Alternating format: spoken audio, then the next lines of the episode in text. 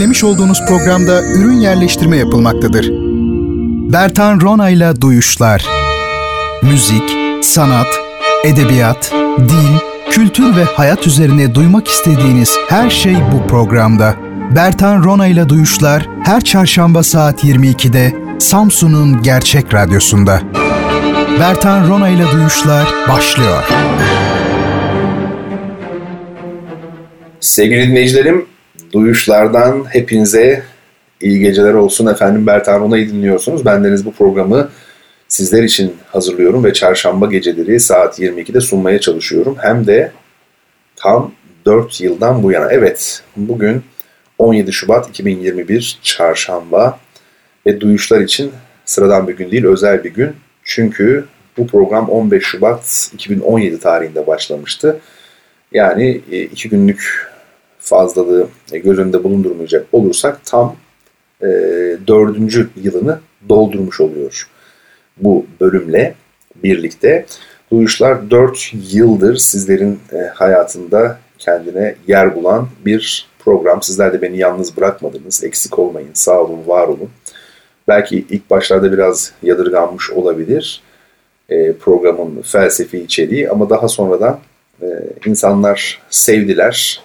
Belki de samimiyetini hissettiler. Yani böyle bir kasıntı olarak değil de gerçekten merak ettiğim için, kalbim o konuların içinde attığı için o konuları e, ele aldığımı, anlattığımı anlamış oldu insanlar. Ve her zaman söylüyorum aslında Türkiye'de meselelere e, hikmetle, felsefeyle bakmaya, sanata e, eğilimli çok ciddi bir kitle var. Bu da yeni kuşak aslında daha çok bir yani böyle sağlam küçük burjuva olarak, şehirli olarak gelen bunun artılarını ve eksilerini, gücünü ve zaafını, zaaflarını her yönüyle taşıyan çok kalabalık diyebileceğimiz bir kitle var. E, bu kitle içerisinden şüphesiz duyuşları takip edenler, Bertan Rona'yı takip edenler oldu. E, bir retrospektif yapmak istemedim bu bölümde. Yani geçmiş 4 yıl boyunca nelerin yaptığımızın dökümünü çıkarmak istemedim ama çok şey yapmışız gerçekten. Onlarca kitap tanıtmışım, e, kitap hediye etmişiz, efendim filmler üzerinde durmuşuz mimari üzerine az da olsa konuşmuşuz, resimlerden bahsetmişiz, belli başlı yani edebiyat üzerine durmuşuz. Yani çok fazla şey var. E, şöyle bir 4 yıllık dökümü düşündüğünüzde herhalde SoundCloud'da efendime söyleyeyim Spotify'da e, bunlar tarihe tanıklık edecek şekilde duruyordur. E, tabii pek çok şey söyledim. Bu söylediğim şeylerin yani bu görüşlerin şu an olsa belki katılmadıklarım da vardır içlerinde. Yani insan sürekli değişiyor. Bu da bir gerçek. E, bu gerçeği kabul etmek lazım. Kendimizde barışmalıyız yani bu konuda. Dolayısıyla onlar o şekilde kalsınlar. Daha güzel. Yani her doğru, her gerçek bir anlamda e, zamanıyla da birlikte e, değer kazanıyor, önem kazanıyor. Onlar o tarih itibariyle Bertano'nun düşünce dünyasının e, dışarıya aksetmesi olarak internette sonsuza kadar kalsınlar ve bu yönde belki ayrıca kıymet bulurlar. Ee, daha önce de sevgili dinleyicilerim belki hatırlayanlar olacaktır. Zaman zaman e, Bertan Hocam e, programı böyle daha mı e, sıkı bir program haline getirsek yani bir buçuk iki saat program yapıyoruz. Çok farklı konulardan bahsediyoruz. Bu harika. Ama daha kısa yani gerekiyorsa minütajı daha kısa olsun fakat daha kompakt tek bir konuyu ele alan daha tematik programlar mı yapsak şeklinde çeşitli e, istekler olmuştu hatırlarsınız.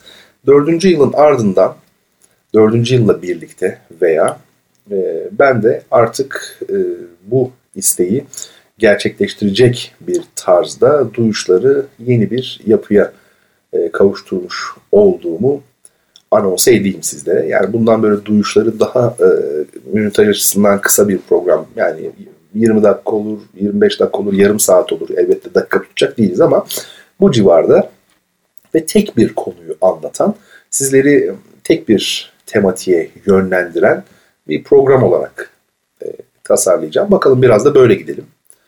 Önemli olan duyuşların devam etmesi, kopmaması ve bu gece e, Visconti'nin, ünlü İtalyan sinema yönetmeni Visconti'nin 1971 yapımı Venedik'te Ölüm adlı La Morte Venezia adlı filmini ele alacağım ama e, mesele bu film değil. e, mesele e, filmi ele alırken orada güzel aracılığıyla sonsuzluğa ulaşma e, ya da e, hakikatin içerisinde erime gibi kavramları tasavvuf düşüncesiyle bir parça ilişkilendirerek ele almak, anlatmak. E, bu gece yapmaya çalışacağım şey bu. Tabii ki bir analoji tehlikesi her zaman vardır böyle durumlarda ve söylenen şeyler hep yoruma açıktır. E, bu bir el yordamıdır, bir denemedir öyle düşünülmeli. E, tasavvuf felsefesinin belli kavramlarıyla e, bu filmdeki izlek tematik arasında ya da romandaki izlek tematik arasında hangi roman işte 1911'de Thomas Mann'ın yazdığı Venedik'te Ölüm adlı roman üzerine çekilmiş bir film olduğu için Visconti. Bu romanla bu filmle tasavvuf felsefesi arasında bir e, ilgi kurma şeklinde özetleyebiliriz. Yapacağım konuşmayı veya sohbetimizi diyelim yani çok ciddi bir konuşma falan yapacak da değilim yani bir yerden okuyup da böyle değil mi? Peki şimdi mesele bu ve biz gelelim bu geceki konumuza yani e, La Morte a Venezia filminde Visconti'nin bu filminde e, Gustav Mahler'in müziği ki finalde de zaten size e, bunu dinletmek istiyorum. Gustav Mahler'i tanıyın istiyorum. Mahler'i tanımak çok çok önemlidir. Pek çok bakımdan önemli. Ona sohbet içerisinde değinirim. E, filmde Mahler'in 5. senfonisinin ünlü ağır bölümü Adagietto'su kullanılmış. E, bu Adagietto'yu programın sonunda sizlere çalacağım ve e, şöyle bir dikkat dinleyin. Olağanüstü güzel bir müzik artık repertuarınızda yer etmiş olsun. Arşivinizde. E, bunu artık MP3 mü yaparsınız, ne yaparsınız bilmiyorum. E, YouTube'dan, şuradan, buradan, Spotify'dan bulup veya sürekli dinlersiniz efendim. Evet, Alman yazar Thomas Mann'ın bir edebiyat klasiği olarak yazıldığı 1911 yılından bu yana okunan Der Tod in Venedig adlı romanı üzerine İtalyan yönetmen Lucchino Visconti'nin 1971'de çektiği La Morte a Venezia adlı sinema filmi adını hemen akla getirebileceğinin aksine yalnızca ölüm değil aynı zamanda e, güzellik temasını da işleyen bir film. E, romanın yazılmasından 60 yıl sonra çekilmiş demek ki ölüm ve belki de yanı sıra güzelliği işleyen bir film.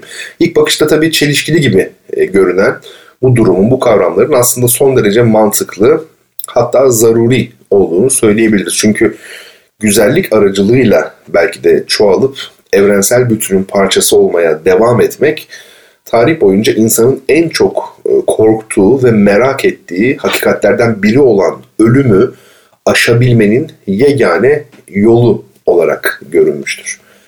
Ne var ki söz konusu bu çoğalmanın niteliği felsefede, sanatta, dinde ve mistisizmde tartışılmış ve birbirine zıt yönde olduğunu belirtebileceğimiz görüşlerde öne sürülmüştür.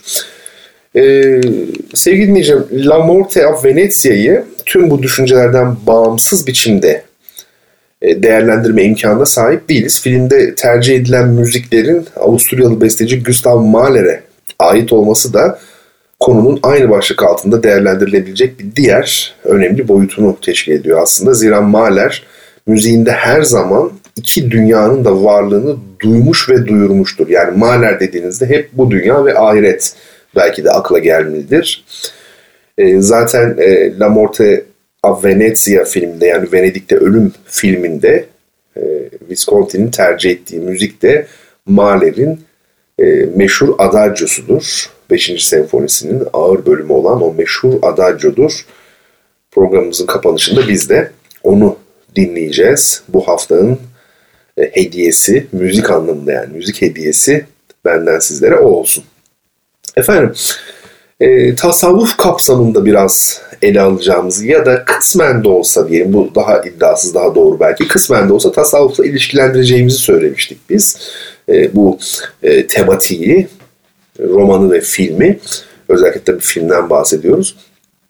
E, şimdi e, tasavvuf tabii en genel anlamda yani bugün bir Avrupa'daki herhangi bir sözlüğe baksanız İslam mistisizmi olarak tanımlanır. Yani çok çok yüzeysel tabii bir tanımlama oluyor ama bu da bir vaka yani İslam mistisizmi, İslam gizemciliği gibi. E, bu akım tabii başlangıçta din denilen olguyu kendi kabuğuna çekilerek yoğun biçimde e, yaşama isteğinden yani zühtten ibaretken değil mi?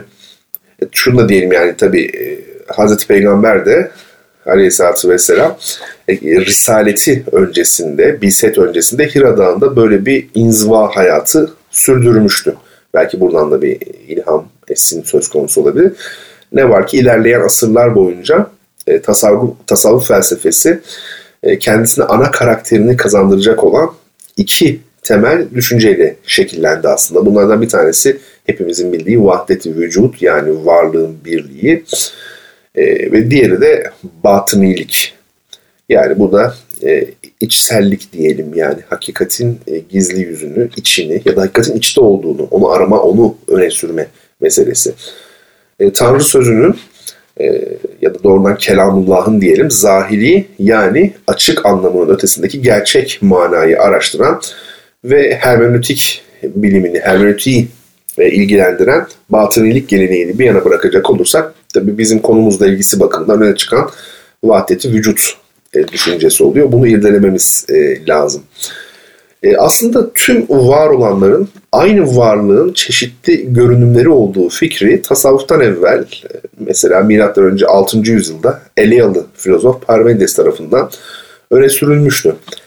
Kendi felsefesinin temel kavramını bir ve veya birlik olarak e, belirleyen Parmenides İonyalı çağdaşı Heraklitos'un aksine varlığın değişemeyeceği ve kainatta görülen farklılıkların aynı özün tezahürü olduğu kanısındaydı. Ee, aslında Heraklitos da buna sanıldığı kadar uzak değildir. Ayrı bir mesele tabii. O başka bir zaman konuşulur. Şimdi e, Parmenides'in terminolojisini tasavvuf e, diline çevirdiğimizde olabiliyorsa öyle bir şey. Karşımıza e, vahdet ve tecelli kavramları çıkmış oluyor. Gerçekten de bu iki kavram bütün mutasavvıfların eserlerinde aslında ortak olan kavramlardan iki tanesidir. Ee, burada misal olarak tasavvufun gelişimini çok büyük oranda etkileyen Muhiddin Arabi Hazretleri, Molla Cami Hazretleri'nin düşüncelerini e, göstermemiz mümkün aslında. E, neden? Çünkü Muhiddin Arabi'ye göre tabiat e, Allah'ın meydana çıkışı yani zuhur ediş biçimidir bir bakıma. İnsanın kafasını kurcalayan tüm sorular Allah meselesinde odaklanır ve yine bu meseleyle izah edilebilir. Ancak bu meseleyle izah edilebilir. Kainattaki her şeyde Allah görünür. Herhangi bir şeye aşık olan e, Vedud isminin e, hakikatince hakikatte Tanrı'ya aşık olmaktadır. E, diğer bir büyük mutasavvıf olan Molla Cami Hazretleri de Tanrı'nın Allah'ın akıl yoluyla kavranamayacağı düşüncesidir. E, ona göre Allah'ı tanımak onun görünümlerini, yani zuhur ve tecellilerini tanımak olabilir ancak. E, kesrete aldanmamak gerekir yani çokluğa aldanmamak gerekir. Evrensel yani külli çokluk Tanrı'nın Allah'ın görünümlerinin çokluğudur. Vahdette çokluktur. E, vehme kapılmayanlar bu vehmi çokluğun ardındaki tekliği görürler. Kabaca böyle söyleyebiliriz. Şimdi efendim e, Muhittin Arabi ve Molla Cami böyle iki e, cümleyle düşünceleri e, hemen e, zikredilebilecek insanlar değil elbette. Ama bu e, kapsamda biz şimdilik bu kadar söylemiş olalım. La Morte a Venezia'ya yani Venedik'te ölüme bu bilgilerin ışığında eğileceğiz çünkü. Ve eğildiğimiz zaman şunu göreceğiz. Filmin ana karakteri olan Gustav von Aschenbach bu karakterin Aschenbach'ın Venedik'te tanıdığı e, Tazio adlı bir delikanlıya duyduğu temayülü e, Friedrich Nietzsche'nin tanımlamış olduğu Dionysosçu bakış açısıyla efendim cinsel bir eğilim olarak tanımlamanın ne kadar acele ve kestirme bir yaklaşım olduğu ortaya çıkacak. Zira filmde Aschenbach'ın eşcinsel istekler taşıdığına dair hiçbir gönderme yok. Yani e, burada bir artık konuyu da vermiş olmayalım. Spoiler mı oluyor bu bilmiyorum ama bir bestecidir Aschenbach. Efendime söyleyeyim. Ve Venedik'te tatile gidiyor. Yani 40 ile 50 yaşlarda bir besteci. 50 yaşlarda Aschenbach. e, bir işte efendim Avusturyalı besteci diyelim ki Venedik'e tatile gidiyor. Orada bir Polonyalı ailenin e, mensubu olan Tazio adlı bir e, delikanlıya kafayı takıyor tabiri caizse. Ve sürekli onu izliyor, onu takip ediyor, onu düşünüyor. En son bir biçimde e, Venedik'te ölüyor. Filmde böyle bitiyor. Tabii dediğim gibi Thomas Mann'ın aynı adlı e, romanından e, uyarlanmış bir film bu. Burada e, Aşenbach'ın biz eşcinsel istekler taşıdığına dair hiçbir göndermeyle karşılaşmıyoruz. Tam tersine e, bir besteci olarak başlıca meşgalesi parçaları birleştirerek yani kompoze ederek bütüne ulaşmak olan ve sanatçı kimliğiyle bir güzele karşı özel bir ilgi duyan Aşenbach'ın Tatsyo'nun dünyalar güzeli görünüşünde evrensel hakikatin bir yansımasını bulduğunu düşünmek için aslında çok daha fazla nedenimiz var. Ee, yaklaşık bin yıldan beri en az, en az e, öyle diyelim. Bu da tabii çok tartışmalı cümleler bunlar şimdi. Yani bu işin uzman olanlar abi amma da attın diyecekler ama yani şimdi şöyle bir sıkıntı oluyor.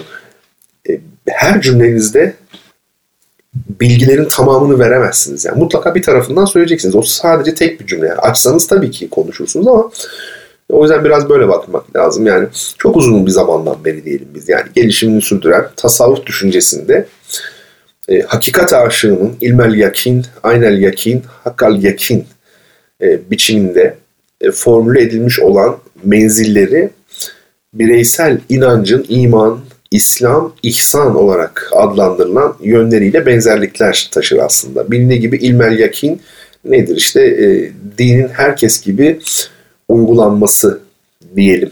Hani bir anlamda aslında hakikatin e, yani tecrübe dışı daha nazari olarak e, hakikatin vakıf olunması okuyarak. Aynel yakin görünenden görünmeyene, dinin derinliklerine inmektir, tecrübedir, deneyme, denemektir. Yakin ise e, gerçek bir iman içinde ölerek Allah'ta e, ölümsüzleşmektir. Yani fena fillah yani biri bilmek, biri bulmak, biri olmak diyelim biz buna kabaca. E, Aşenbach'ın ölümü de hayatının sonunda keşfettiği güzel aracılığıyla kendini bir bütünün parçası olarak hisseden Avrupalı sanatçının dramı olarak değerlendirilebilir. Bu noktada tabii iman, İslam, ihsan üçgeninin son kenara olan ihsan kavramının e, hüsn yani güzellik ile aynı kökten gelmesi dikkate şayandır. Allah'ın ihsanı La Morte Venezia'da insan güzelliği olarak karşımıza çıkıyor. Dolayısıyla Tassio'nun genç bir kız değil de bir delikanlı olmasının e, eşcinselliği atıf olarak yorumlanması konuyu aslında daraltmak demektir bir bakıma. Çünkü Tatsio Aşenbach'ın huşu içinde hakikate cezbedilişine sadece bir vesile olmuş oluyor. E, tıpkı Şemsi Tebrizi'nin Mevlana Celaleddin Rumi'nin içindeki ilahi aşka vesile olduğu gibi. E, unutmayalım ki İslam kültüründe güzellik sembol, sembolü e, Batı medeniyetinden farklı olarak bir erkektir. Yani Hazreti Yusuf'tur. İslamiyet kadında bir e, cinsel obje, nesne görmeyi en başından beri reddetmiştir. Bunu belirtelim. Burada tabii dile getirmek istediğimiz husus İslam'ın kadın erkek ilişkisinde mesafeli baktığı değil, kadının bu yönüyle bir güzellik metası olarak değerlendirilmesine karşı durduğu. Zira e, yani İslamiyet'in cinsler arasındaki eğilimi e, Hristiyanlar nazaran çok daha tabii gördüğü ve bu konuya e, çok büyük bir açıklıkla ve liberallikle, gerçekçilikle e, yaklaştığı söylenebilir. Mesela boşanmanın var olması bile dinin içerisinde, fıkıhta bu inanılmaz bir şeydir. O dönem için bakıldığında yani hayal bile edilemeyecek bir şey aslında. Ee, yani e, ölüm bizi ayırana kadar var ya işte hastalıkta vesaire. Niye ölüm bizi ayırana kadar? Çünkü Katolik nikahı aslında medeni kanunla birlikte yani o gelenek geldiği için e, Katolizmde de boşanmak kesinlikle söz konusu olamaz. Ölüm ayırana kadar. Oysa ki İslam'da erkeğin kendine göre, kadının kendine göre boşanma hakları var. Bu inanılır gibi değil. Çok çok acayip bir şey. Yani bu liberalizm meselesini bir konuşmak lazım. Birkaç örnek var asr saadetten gerçekten ilginç. Şimdi ee, en başta dile getirdiğim bu güzellik aracılığıyla çoğalmak düşüncesindeki vurgu noktası bedenen değil e, ruhen çoğalmak, külli olana erişmekti aslında. İslam felsefesinde e, bu tevellüt veya çoğalma Allah'ın sıfatlarından olan cemil yani güzel aracılığıyla e, gerçekleşiyor bir bakıma. E, nitekim e, Peygamber aleyhissalatü vesselam bir hadiste şöyle diyor. Muhakkak ki Allah güzeldir, güzeli sever. Müslim'de yer alan sahih bir hadistir bu. Bu çerçeveden bakıldığında ilk mutasavvıflardan olan ilk mutasavvıflardan mı? E, yani ilk yani Bayezid Bestami'ye kadar tabii götürüldüğü için ilk belki grubuna girmez ama yani ilk kuşaklardan diyelim. Hallacı Mansur Hazretleri'nin enel hak sözü de e, bu açıdan bakıldığında yerini bulmuş oluyor. Çünkü Hallac e, ben Allah'ım değil ben hakkım demişti.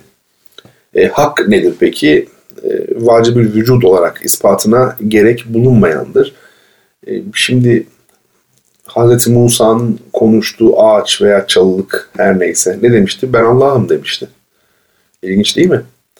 Yani çalıya veya ağaca tecelli edebiliyorsa Allah, Hallacı Mansur gibi bir zatın diline, kalbine niye tecelli etmesin değil mi? Bakın bu da ilginç. Tabi o ben Allah'ım değil ben hakkım diyor. Onu bir kere daha söyleyelim. Önemli konular bunlar. E, Hallaç'tan e, yüzlerce yıl sonra yaşayan Fransız düşünürü Fontenelle'in bir sözü var. Diyor ki güzelin kanıtı kendisidir. Güzelin kanıtı yoktur. Yani güzelin kanıtı kendisidir. Gördüğünüz zaman güzelse güzeldir anlarsınız. Tabi bu boşuna değil. Dikkat edilecek olursa burada e, hakikat ile güzel arasında bir özdeşlik beliriyor. Yani delile gerek yok güzelde çünkü. Değil mi?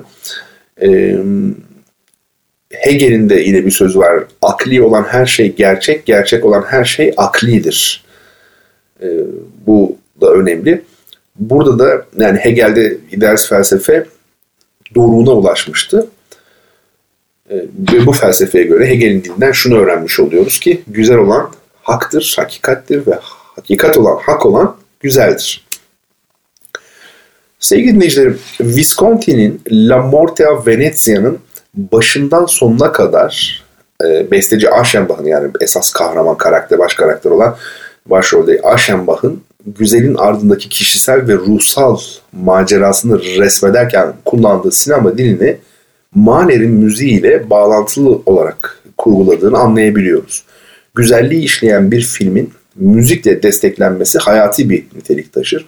Çünkü güzellik yapısı gereği gözle, seyirle ilgili olmasına ve bu bakımdan sinema sanatına bir avantaj sağlamasına rağmen onun ilahi karakteri müzik gibi her türlü kelime ve görüntünün ötesine uzanabilen bir sanatta mükemmelen ifade edilebilir. Nitekim filmin ilk dakikalarından başlayarak birer tablo görünümündeki sahnelerin içine işleyen bir müzik Visconti'nin güzeli ve sonsuzluğu arayan dehasına adeta refakat etmektedir. Yönetmenin müzikal kaynak olarak Mahler'e ve özellikle de onun 5. senfonisinin adagettosuna yönelmiş olması e, üzerine çok şey söyleyebiliriz. Bunlardan ilk akla geleni e, herkesin malum olduğu üzere Aschenbach'ın aslında bizatihi e, Mahler'i temsil ettiğidir. Yani evet Aschenbach Mahler'i temsil ediyor. Bu ne demek? E, Thomas Mann romanını yazarken oradaki Aschenbach karakterini e, Mahler biçiminde tasarlamış. Büyük besteci e, Mahler'i tasvir edecek şekilde tasarlamış.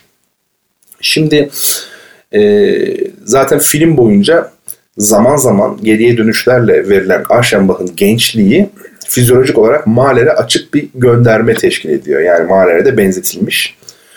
E bununla birlikte Visconti'nin Mahler'e sadece kişisel bir ilgi duyduğunu söylemek yeterli olmayacaktır. Çünkü e, az önce ifade ettiğim gibi Mahler'in müziği filmin teması ve üslubuyla birebir örtüşmekte, organik bir bileşim oluşturmaktadır. E, bunun nedenlerini anlayabilmek için ise Mahler'in tabi dünya görüşüne ve eserlerine başvurmak gerekiyor ama önce şunu söyleyeyim, e, bir netleştirelim. Thomas Mann Venedik'te Ölüm adlı bir roman yazıyor 1911 yılında. Orada Aschenbach isimli bir karakter var. Bu kişi bir besteci. Değil mi?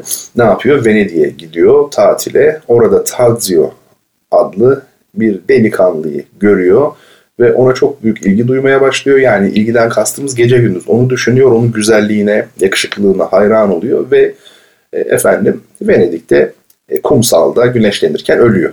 Mesele bu. Baktığınız zaman ve Visconti de 1971'de yani romanın yazılmasında 60 yıl sonra filmi çekiyor. Burada biz Aschenbach'ın Mahler olarak, besteci Mahler olarak tasarlandığını yani en azından Mahler'e gönderme yapacak şekilde oluşturulduğunu karakter olarak söyledik. Ve zaten filmin yani Venedik'te Ölüm filminin müziği de e, yine Mahler'in ünlü Adagietto'su. E, bunu ifade edelim. E, şimdi Mahler'in e, hayat felsefesi, Mahler çok büyük bir isim. Çok büyük gerçekten. Yani müzikte romantizmi kapatan kişidir Mahler bana göre. 1911'de ölmüştür Mahler'de. Yani romanın yazıldığı sene. Thomas Mann'ın romanını yazdığı yıl. Yani Mahler'i tanımayan e, bir entelektüel olabilir mi bilmiyorum yani. Mahler bilmeden nasıl olacak bu işler yani değil mi? Avrupa'da müzikte romantizmi kapatan, ölümüyle kapatan bir büyük besteci. E, o, o bakımdan e, tanımak lazım. Belki bu programda Mahler'in bir müziğini bu film vesilesiyle yani filmde kullanılan bu Adagietto'yu e, tanıtmış olmam bir vesile olacaktır ve herkes Mahler'in bu olağanüstü güzel müziğini, müziklerini merak edecektir. Umudum o yönde. Şöyle söyleyelim yani Mahler'in hayat felsefesinin en belirgin yönlerinden biri modern dünyanın riyakarlığı karşısında duyduğu rahatsızlıktı.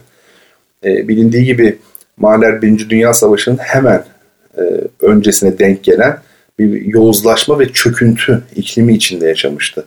Sanatsal etkinliklerini yüzyıl dönümü Viyana'sında sürdürmüş Mahler e, pek çok müzisyen, ressam, e, edebiyatçı ve düşünürden oluşan adeta böyle bir takım yıldız diyebileceğimiz bir topluluğun içindeydi. Bu parlak toplulukta oh, kimler yoktu? Efendime söyleyeyim mesela e, Alexander Zemlinski, Alexander von Zemlinski, Schönberg, Berg, Webern, Adler, Judo Adler, Gustav Klimt, Kokoschka, Egon Schiele, Wagner, Otto Wagner, e, Stefan Zweig, Altenberg, e, Robert Musil, Kafka, Schnitzler, Hofmannsthal, Wittgenstein meşhur filozof, Ernst Mach, e, Karl Kraus ve Sigmund Freud. Düşünebiliyor musunuz? İsimlere bakın. Hepsi Viyana'da aynı dönemde. E, tabii tüm bu isimler dehalarıyla dönemin dekadansını ve entelektüel şizofrenisini daha iyi görebilmemizi sağlayan isimler. Mahler de e, benzer biçimde yaklaşmakta olan fırtınayı e, seziyor. Zaman ve mekan bağlamında hissettiği hoşnutsuzluğu bir sonsuzluğa ulaşma e, fiiliyle gidermeye çalışıyordu. Eğilimiyle gidermeye çalışıyordu. Onun Titan başlıklı birinci senfonisinden itibaren bütün eserleri bu dünyanın dışındaki bir hakikati hedefleyen eserlerdir. Çünkü Mahler yaşadığı dünyanın gerçekliğine olan inancını açıkçası kaybetmişti.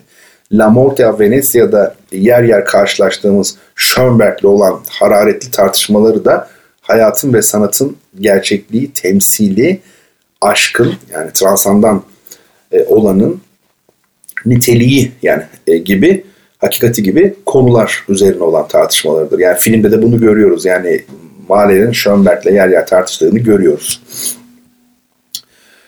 Ee, sevgili dinleyicilerim şunu da söyleyelim. Mahler'in müziğinde karşılaşılan iki farklı dünya imgesinin yani bu dünya ve ahiret diyoruz iki dünya var. Bu imgelerin izlerini onun kişiliğinde ve kişiliğinin dolaysız bir ifadesi olan mektuplarında da sürmek mümkün.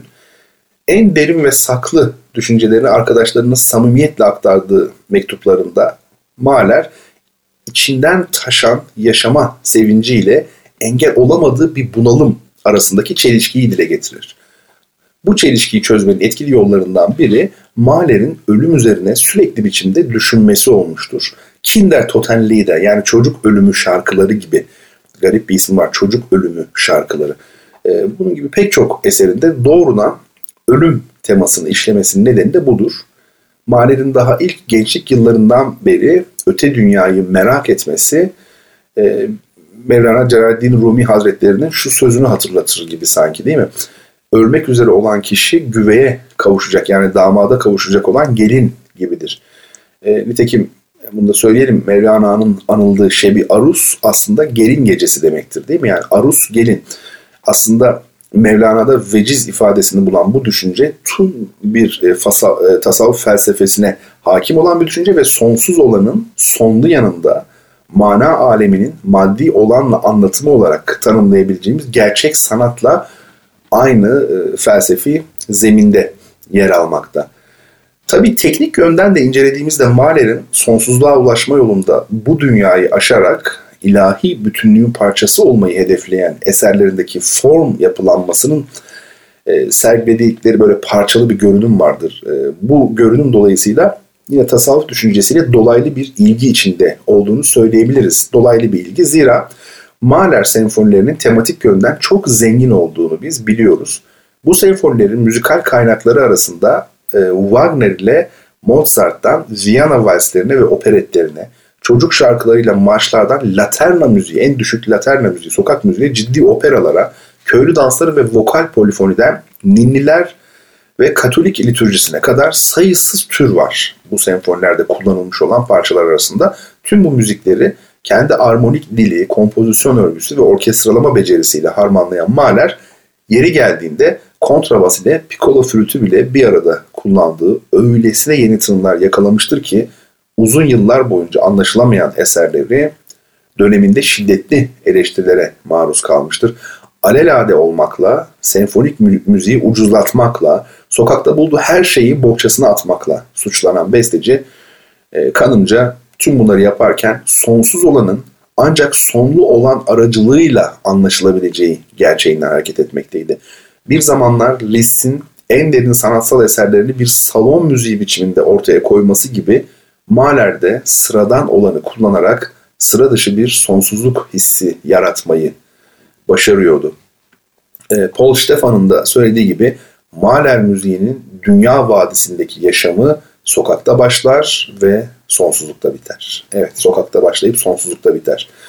Mahler'in bu yaklaşımı ile e, Allah'ı görmek isteyenler eşyaya baksınlar diyen Muhittin Arabi'de veya suyun rengi kabın rengidir diyen Cüneyd-i Bağdadi Hazretlerinde örnekleyebileceğimiz tasavvuf anlayışının birbirine uygun, birbirine yakın düzlemde konumlandıkları söylenebilir. Bu tasavvufların çıkış noktası hem Allah'ın kainatta zuhur edişi hem de e, Hz. Peygamber aleyhissalatü vesselamın münzeviliği terk ederek risalet amacıyla halk arasına karışmasıydı.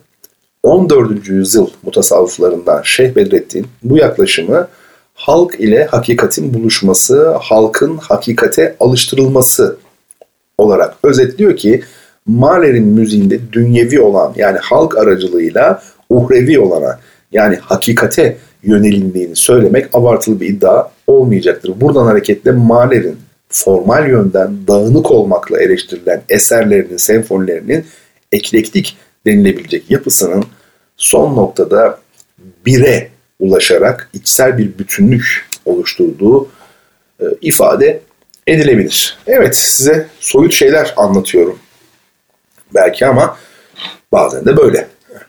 Biz devam edelim. Ee, başlarken de belirttim artık duyuşlar kompakt bir e, hüviyette olacak. Değil mi? Yani her bölümde tek bir konuyu sıkı bir şekilde ele alacağım. O dağınık e, görüntünün de kendine göre tıpkı Mahler senfonileri gibi bir avantajı, güzelliği vardı belki ama zaman zaman hocam tek bir konuya odaklansanız, minütaj önemli değil, bir buçuk saat olmasın program daha kısa olsun ama tek konuya odaklansanız diyenler çoktu.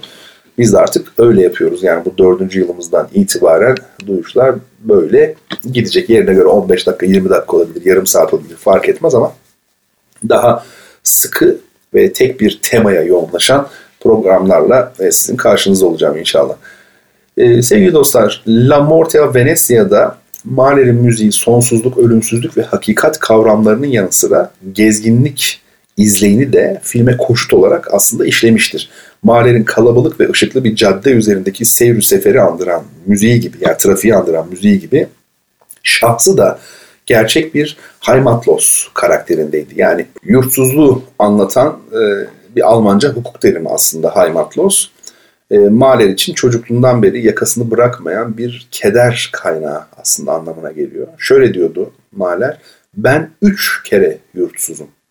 Avusturya'da bir Bohemyalıyım. Alman dünyasında bir Avusturyalıyım.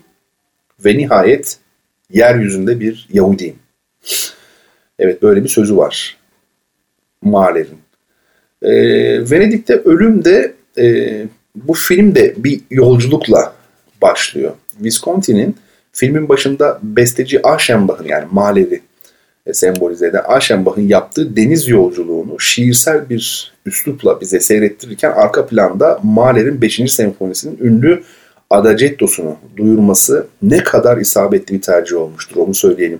Akdeniz'in dalgaları üzerinde seyreden gemi ve onun üzerindeki Aşenbach'la birlikte Mahler'in müziği de sadece yaylılar ile arpın kullanıldığı bir sükunet içinde hakikatin derinliklerine doğru yol alırlar. Burada önemli olan gidilen yer değil aslında yolun kendisidir. Çünkü hareket bir yere bağlanmadan mülk hatta aile gibi hiçbir dünyevi değerin esiri olmadan yaşayabilme erdemi demektir.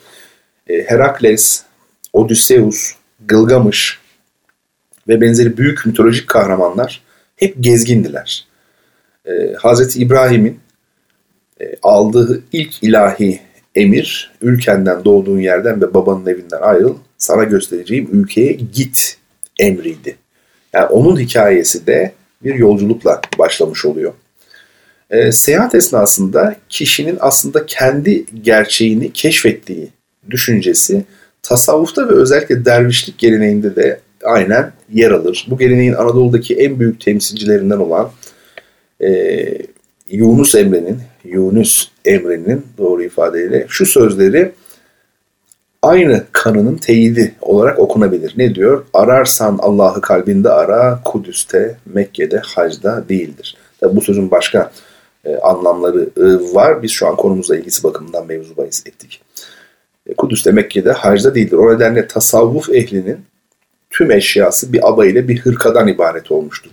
İnsan hayatının kendisi de varılacak olan nihai hedefe giden bir yoldur aslında.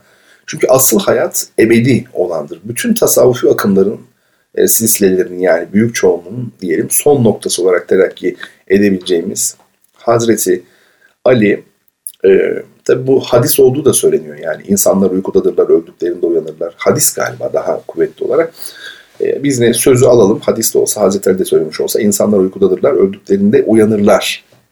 E, Maler'in İslam felsefesini ve tasavvufu bildiğine dair bizim elimizde e, açıkçası delil yok. Onu söyleyelim. E, Aşenbach misali hakikati güzel aracılığıyla yakalayan tüm büyük sanatçıların farklı kelimelerle de olsa aynı gerçeği dile getirdikleri de bir vaka ama. Elimizde öyle bir delil yok ama bu da bir vaka. Unutmayalım ki e, Mahler'in Kinder Totenliğidir yani çocuk ölümü şarkıları, şiirleri üzerine bestelemiş olduğu e, Rückert yani şöyle söyleyeyim Mahler'in çok ünlü bir şarkı e, dizisi bu çocuk ölümü şarkıları bu şarkıların şiirlerini yazan şair Rückert e, Türk, İran ve Arap şiirine ilgi duyan divan çevirileri yapıp kendisi de gazeller yazan bir Doğu dilleri uzmanıydı. Bunu belirtelim.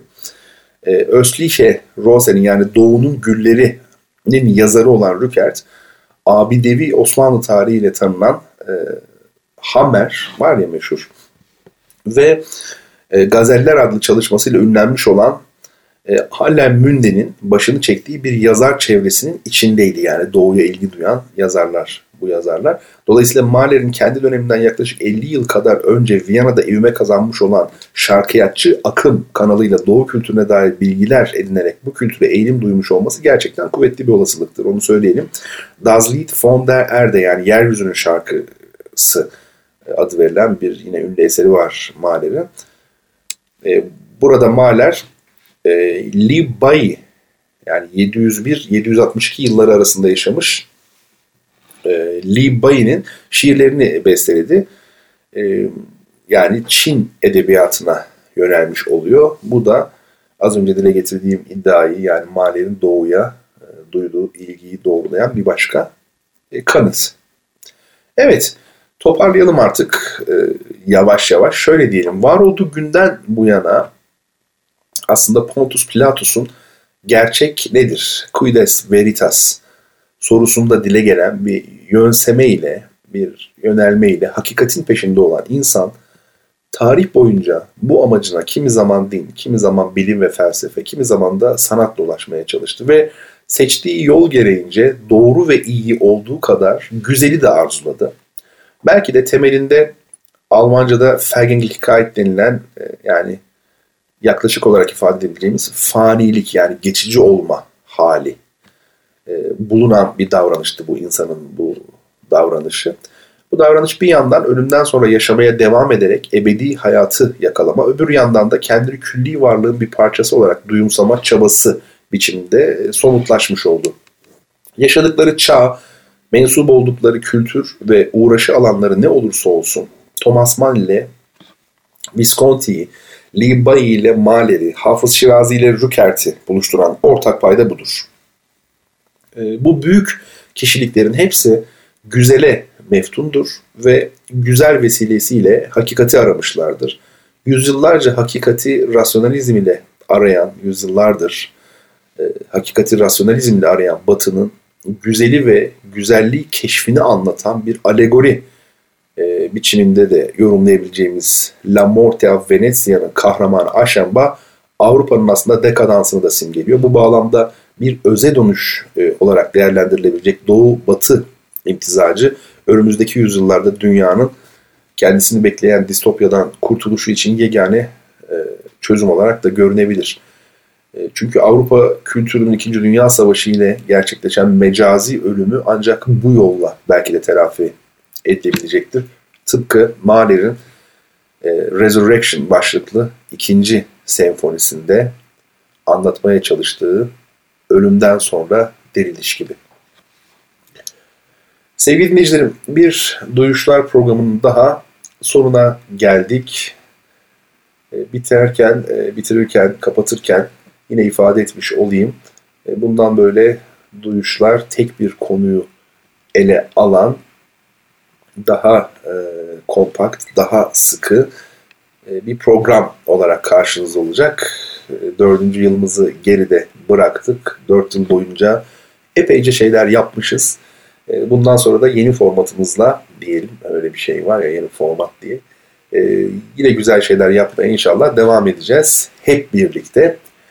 Öyleyse Vira Bismillah diyelim haftaya e, yine çarşamba gecesi saat 22'de birlikte olun. Ben şimdi sizleri Thomas Mann'ın ve Visconti'nin aynı adlı eserlerini teşkil eden yani Venedik'te ölümü e, anlattıktan sonra filmde kullanılan Mahler'in meşhur Adagietto'sunu 5. senfonisinin ağır bölümünü, bu olağanüstü güzel bir müziği e, dinletmek istiyorum kapanışta ve sizlerin de bu müzik vesilesiyle Mahler e, müziğini merak etmenizi ve ona yaklaşmanızı ümit ediyorum. Efendim haftaya görüşmek dileğiyle esen kalın.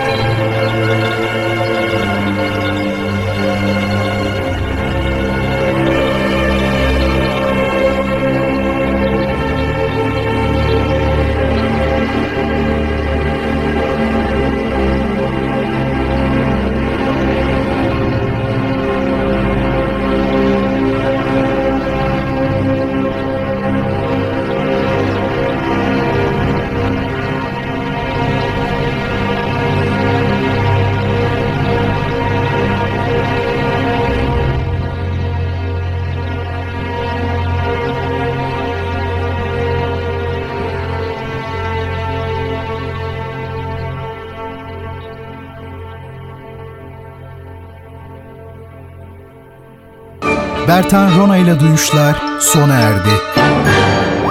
Bu program hakkındaki düşüncelerinizi dinleyen et radyogercek.com adresine mail atarak bize ulaştırabilirsiniz. Dinlemiş olduğunuz programda ürün yerleştirme yapılmıştır.